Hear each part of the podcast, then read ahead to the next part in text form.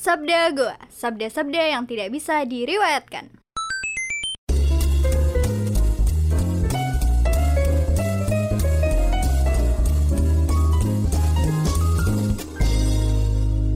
Kembali lagi di podcast Sabda Gua Sabda-sabda yang tidak bisa diriwayatkan Hadir bersama saya Aska El Fatih di rubrik Sabda Speedweek Selection Kali ini saya diberikan kesempatan yang cukup berharga oleh podcaster Sabda Gua Hakim dan Sabdi ya Untuk mengisi SMS di episode kali ini Dan bersama saya warga gua mungkin akan saya ajak untuk masuk ke dalam ruang atau segmen serampangan di mana saya akan membicarakan hal-hal secara serampang dan sembrono gitu.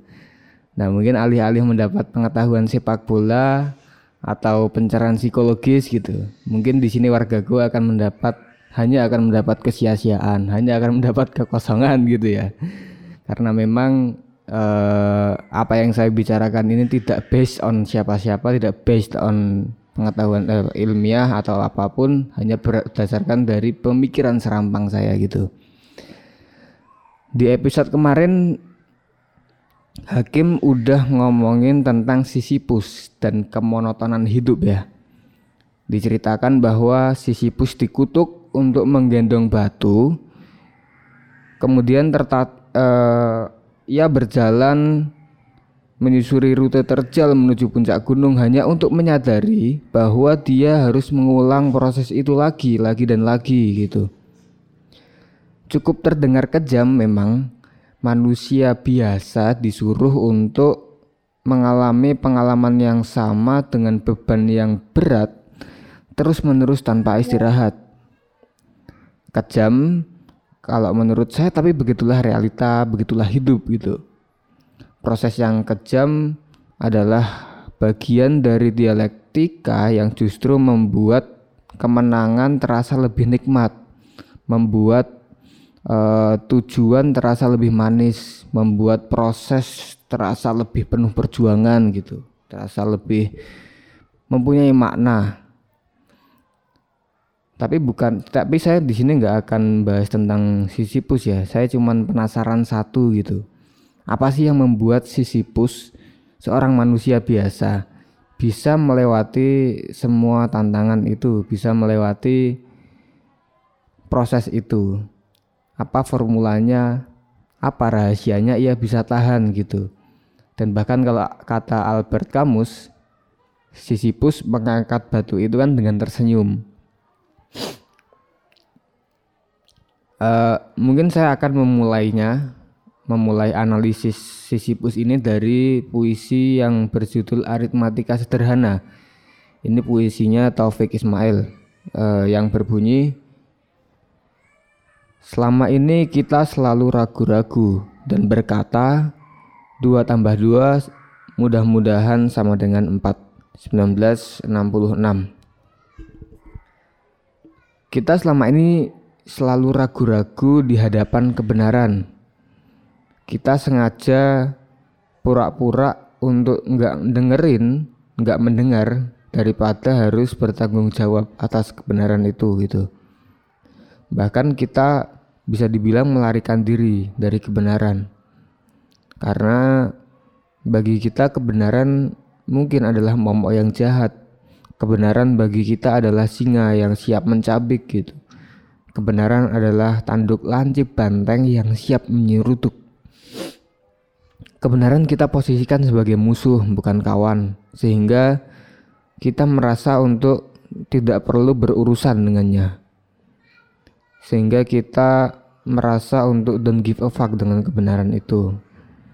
Nah, Taufik Ismail uh, menyelami dalamnya jiwa manusia yang melarikan diri dari kebenaran itu. Kayak misalnya dalam puisinya berjudul Sajak Aku Ingin Menulis. Uh, puisi itu berbunyi,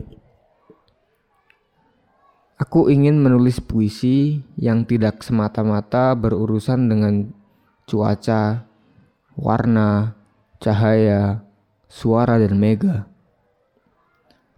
Aku ingin menulis puisi tentang merosotnya pendidikan, tentang Nabi Adam, keluarga berencana, sepuir hierarki, lembah anal, Amir Mahmud, Piccadilly Circus, Taman Kanak-Kanak, Opsus Raja Idrus, Nasi Gudeg, Kota Samarkan, Raymond Westerling, Laos, Emil Salim, Roxos, Boulevard, Jafar Aidit, modal asing, checkpoint, Charlie, Zainal Zaksi, utang 3 miliar dolar, pengetahuan Rotterdam, pelabuhan Rotterdam maksud saya, James Elysis dan Bayi Ajaib, semuanya disusun kembali menurut urutan abjad.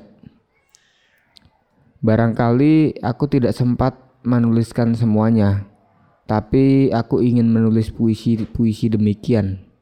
Aku ingin. 1971. Nah, dalam puisi itu menurut saya Taufik nggak ragu-ragu nyebutin kalau dia itu ogah untuk terus berurusan dengan uh, keindahan prasangka dengan warna-warni kebodohan atau mega kesalahpahaman gitu di awal kan dia nyebutin bahwa dia ingin menulis puisi yang gak semata-mata berurusan dengan cuaca warna cahaya suara dan mega. Nah Taufik dengan tegas justru ingin menulis semuanya gitu. Ia ingin mendokumentasikan segalanya meskipun hanya ingin. Taufik tetap tegak di hadapan auman macan meskipun takut dan merinding kan gitu bisa dibahasakan gitu tapi menurut saya itulah sejatinya manusia gitu.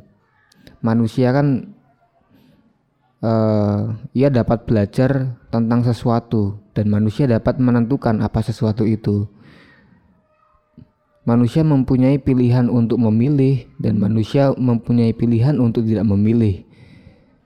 Tapi bisa jadi dalam proses belajar itu manusia menemui apa yang tidak ia pilih siap gak siap manusia harus dituntut untuk melewatinya gitu kan. Itu pun lagi-lagi dengan kebebasan mau menghadapi atau lari darinya. Tapi tentu saja untuk memilih sesuatu itu kita barangkali per perlu barang ajaib bernama keyakinan. Keyakinan itu adalah uh, iman yang membimbing manusia menuju jalur hidup di masa depan. Ketika kita hilang keyakinan, kita hanya akan menjadi sampah yang terombang-ambing di atas laut gitu kan. Bergerak uh, terbawa arus tanpa kebebasan, tanpa kedaulatan. Nah, maka dari itu kita harusnya sih ya kita harusnya terus terus menggali dan menggali ke dalam diri kita sendiri tentang keyakinan itu. Sebab di dalam uh, dawai batin kita yang paling sublim ada yang harus tergali.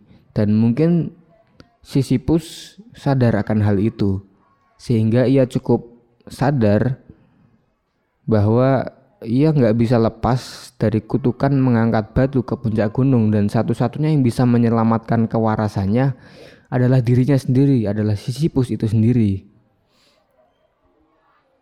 Karena pada akhirnya yang bertugas sebagai mandor kehidupan nggak lain nggak bukan adalah diri kita sendiri.